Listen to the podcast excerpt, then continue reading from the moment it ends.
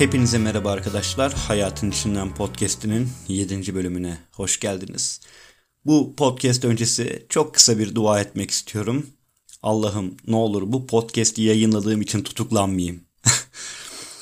Şaka bir yana e, demek isterdim ama diyemiyorum çünkü maalesef şu an için ülkemizde durum bu.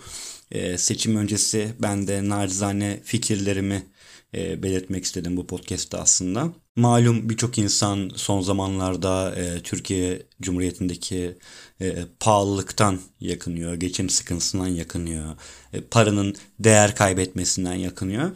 Aslında şaşırtıcı bir durum değil. Neden şaşırtıcı bir durum değil? Çünkü bunun sebebi e, herhangi bir iktidar ya da herhangi bir e, siyasi parti değil. Bunun sebebi insanlar. E, ben şuna inanıyorum. Hangi siyasi parti olursa olsun uzun süre iktidarda kaldığında e, bu insanoğlunun fıtratında var çünkü. Bir noktadan sonra elbette e, partiler e, ya da e, parti liderleri de kendi çıkarlarını düşünüyorlar. Bunu herhangi bir parti e, belirterek söylemiyorum ama şu an ülkemizde birçok gencin geçim endişesi var. Birçok genç ileride ne yapacağını bilmiyor. Nasıl evleneceklerini, nasıl iş kuracaklarını ya da iş bulabileceklerini ki çoğusu bulamıyor zaten iş. Ee, sokağa çıktığınızda, baktığınızda top oynaması gereken çocuk. Ya yani 10 yaşında, 15 yaşında. İşte o parti geldi böyle oldu. Parti isim vermeyeceğim dediğim gibi tutuklanmamak için ama bu parti geldi şöyle oldu bunlar böyle yapar. Ya çocuklar doğalarını yaşayamıyor. Hani çocuğun doğasında oyun oynamak vardır. İşte çocukluk aşkları vardır. Ne bileyim ee, ya çocukluğunu yaşayamıyor. Çocuklar çocuklar şu an siyaset konuşuyor. Bir çocuk şu an 25, 30, 40 yaşındaki insanın yapması gereken şeyi yapıyor. Bu bence çok e, üzücü, üzücü bir şey. Hani e, çünkü ben kendi çocukluğumu hatırladığımda yani böyle şeyler konuşmuyorduk biz. Ülkece ne hale geldik. Gerçekten çok can yakıcı bir şey. Ülkemizde hala bir sokak röportajında bir dayının gelip çıkar telefonunu demesi ya telefon dediğin ne ki? Telefon ne? Bunlar Avrupa'da ya da e, Batı'da diyeyim genel anlamda değersiz şeyler ama öyle bir şey empoze edildi ki bugüne kadar. Hani lüks içinde yaşamak ki telefon lüks de değil bu arada. Yani ben e, benim kuzenim e, yurt dışında kalıyor. Geçtiğimiz günlerde e, uzun süre sonra bir telefon görüşmesi yaptık. Yeni taşındılar yurt dışına Estonya'ya. Şey sordum. Ya dedim kuzen dedim. Senin dedim market alışverişin ne kadar tutuyor? Dedi işte ortalama dedi haftalık 100 euro tutuyor. Seninki de ne kadar tutuyor dedi bana. Dedim benimki de 100 euro tutuyor. Hani aslında ekonomi aynı gibi gözüküyor. Ama mesela orada belki 2000 belki 1000 alsın hadi fark etmez. 1000 euro maaş alıyor.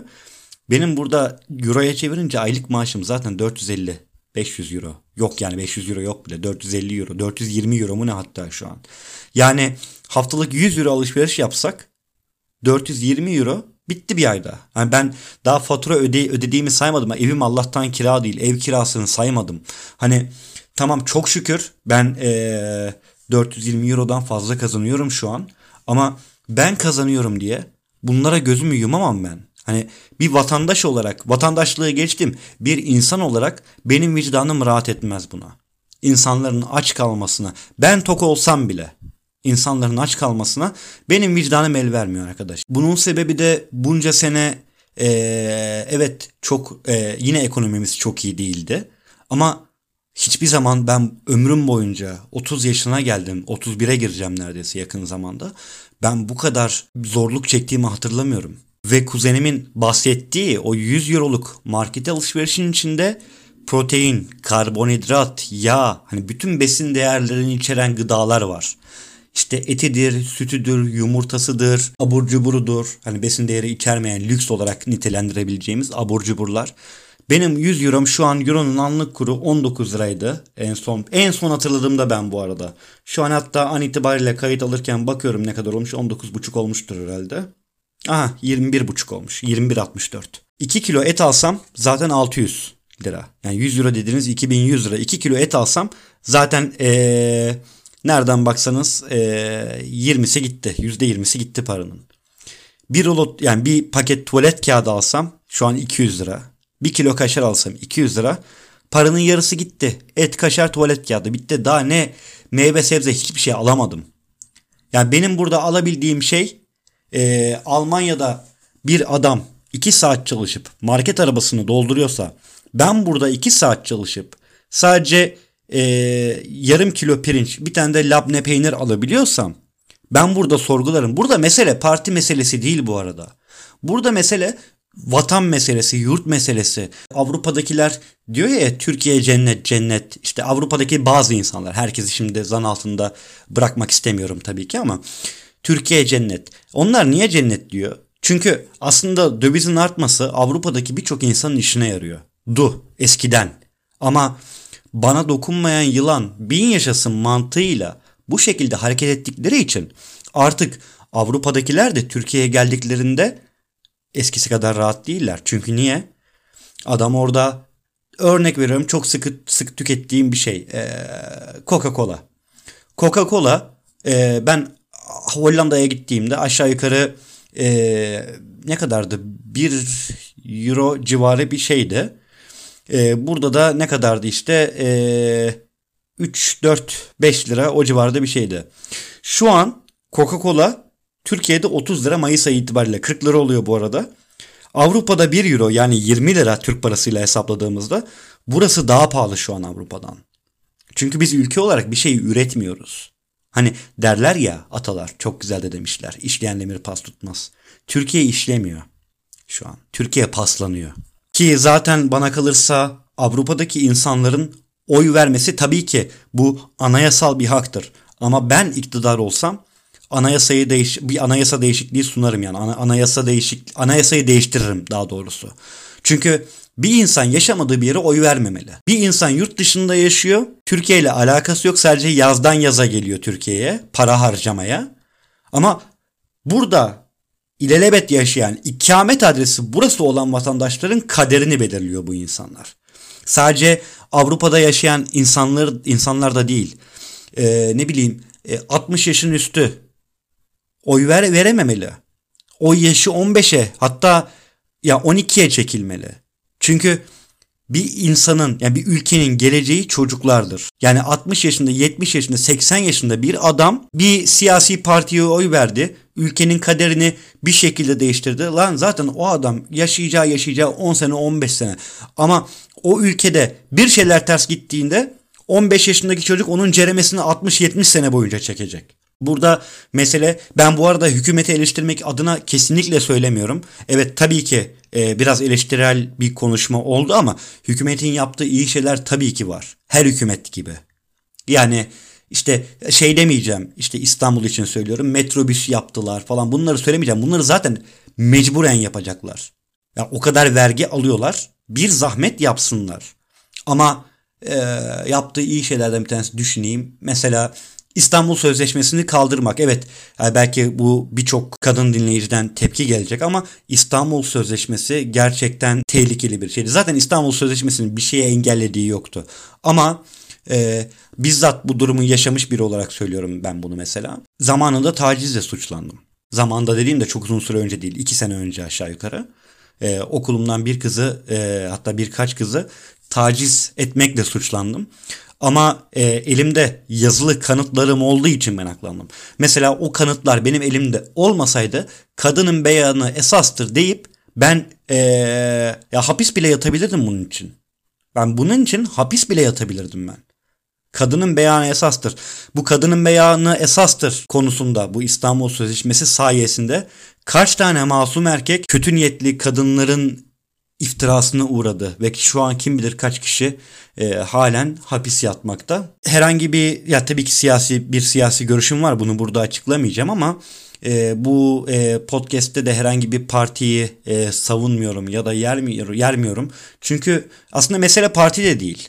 İnsanların e, zihniyetinin değişmesi gerekiyor. Burada e, iktidarın değişmesi çok bir anlam ifade etmez. Tabii ki e, ekonomik anlamda e, ne bileyim e, kültürel anlamda bir değişiklik yapabilir ama burada önemli olan insanların düşünce yapılarının değişmesi. Millet ayı geçtim. Bak ayı geçtim. Mars'a biz nasıl araç yollarız diye düşünüyor. Türkiye'de hala Ramazan aylarında sakız orucu bozar mı? İşte e, Türk mü Türkiye'li mi? İşte ben Kürdüm ama Türkiye'liyim. Türkiye'li değildir Türktür.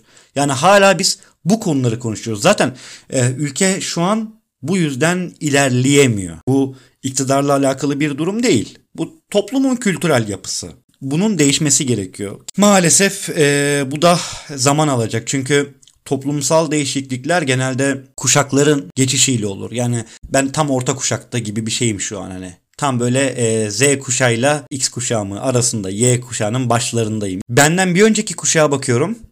Benden bir sonraki kuşağa bakıyorum. Ha mesela bende şu an ikisinin de izleri var. Ha bir sonraki kuşakta benle e, iki sonraki kuşağın arasında bir kuşak olacağı için onların izleri olacak. İkimizin de izleri olacak. Yani bu toplumsal değişiklik hemen olacak bir şey değil. Belki e, bir yüzyıl ya da iki yüz yıl gerekiyor.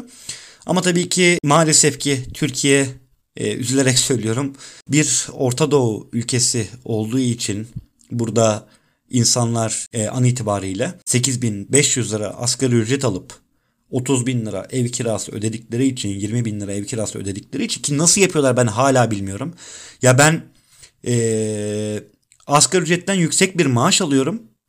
Buna rağmen lüks bir harcamam olmamasına rağmen ben zor geçiniyorum. Bakın geçen ay bana 8500 lira e, asgari ücretin olduğu bir ülkede 2000 lira doğalgaz faturası geldi. Maaşımın çeyreği. Yani ben bir ayın bir haftası ayın çeyreğinde sırf üşümemek için çalışmışım. 2000 lira market alışverişi yapsam bir haftası da sırf açlıktan ölmemek için market alışverişi değilim de makarna falan filan ıvır zıvır. Bir haftası da açlıktan ölmemek için çalıştım. E bir haftası da geçmişten kalan borçlara gitti. Yani bu yaşamak değil. Bilmiyorum anlatabildim mi? Umarım anlatabilmişimdir. Hissettiklerimi, kızgınlığımı, üzüntümü umarım anlatabiliyorumdur. Ben buna hayret ediyorum gerçekten. Hani bir insan nasıl asgari ücretle çalışıp 2000 lira doğalgaz faturası öder. Tabii ki doğalgaz faturası işte hastalanmayayım, üşümeyeyim diye doğalgazı açıyorsun ama gidip e, 10 liraya merdiven altında üretilen e, abuk sabuk e, dondurulmuş gıdaları tüketip bir daha hasta oluyorsun. Bundan kaçış yok. Bu ülkede hastalıktan kaçış yok. Çünkü şu an maalesef ki bakın gerçekten çok üzülerek söylüyorum. Hastalıklı bir ülkede yaşıyoruz. Bütün siyasilerin birbirlerinin arkasından oyun çevirdiği bir işte yaşıyor, ülkede yaşıyoruz. Yani mecliste yumruk umrağı olup meclisin kafeteryasında e, birbirleriyle tokalaşan, şakalaşan vekillerin olduğu bir ülkede yaşıyoruz. Umarım e, dediğim gibi tutuklanmam. Ya şu korkuyu yaşamam bile, şu tutuklanma korkusunu yaşamam bile aslında şu an için konuşuyorum tırnak içinde. E, özgür ve demokratik bir ülkede yaşamadığımızın e, yegane kanıtlarından bir tanesidir. Seçim 14 Mayıs aşağı yukarı 2 e, hafta civarı bir süre kaldı. Umarım ülkemiz için hayırlısı olur. Umarım e, geleceğimiz için hayırlısı olur. Bizden geçti artık yani ülke o kadar kötü bir halde ki 5-10 seneye bile zor toplanır. Ama umarım bizden sonraki kuşak için gerçekten e, ülkede hem bilimsel hem ekonomik hem kültürel e, birçok gelişme olur ve gerçekten e, umarım ülkenin refah düzeyi yükselir. E, sağlıklı e, yurt, e, yurttaşlar rah sahip oluruz. Sağlıklı bireylere hem e, psikolojik olarak hem maddi olarak hem manevi olarak e, sağlıklı bir nesle sahip oluruz diye dileklerimi ileteyim ve e, daha fazla sabıkamı riske atmadan bu podcast yayınını bitireyim. Sadece seçimle alakalı e, içimden geçenleri söylemek istedim.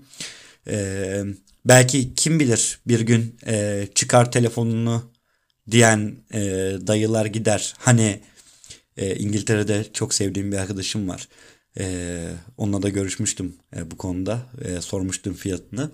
E, kendisi belki dinliyordur beni. Orada bir çalışanın aşağı yukarı bir aylık maaşıyla hatta bir aydan bile e, az sürede kazandığı maaşıyla aldığı ama bizim hani 7 ay 8 ay yemeden içmeden para biriktirirsek o zamana kadar da telefonun fiyatı artmazsa anca alabildiğimiz telefonu çıkar diyen dayılar. Umarım bir gün çıkar işte ee, kuantum fiziği kitabını diyen dayılar çıkar gelecekte kim bilir. Sonuçta hepimiz aynı ülkede yaşıyoruz. Her ne kadar e, çoğumuzun siyasi görüşleri, etnik kimlikleri, inançları birbirinden farklı olsa da hepimiz aynı toprağın evladıyız. Aynı toprakta yaşıyoruz. Vatan doğduğun yer değil, doyduğun yerdir derler çünkü e, atalar. Hani Kürt de olsa, Çerkez de olsa, Ermeni de olsa, Rum da olsa Türkiye Cumhuriyeti topraklarında yaşadığımız için hepimiz bu vatanın bir evladıyız ve umarım hepimiz için hayırlısı olur. Bir dahaki podcast'te görüşmek üzere tutuklanmazsam. Kendinize iyi bakın, esen kalın, hoşçakalın.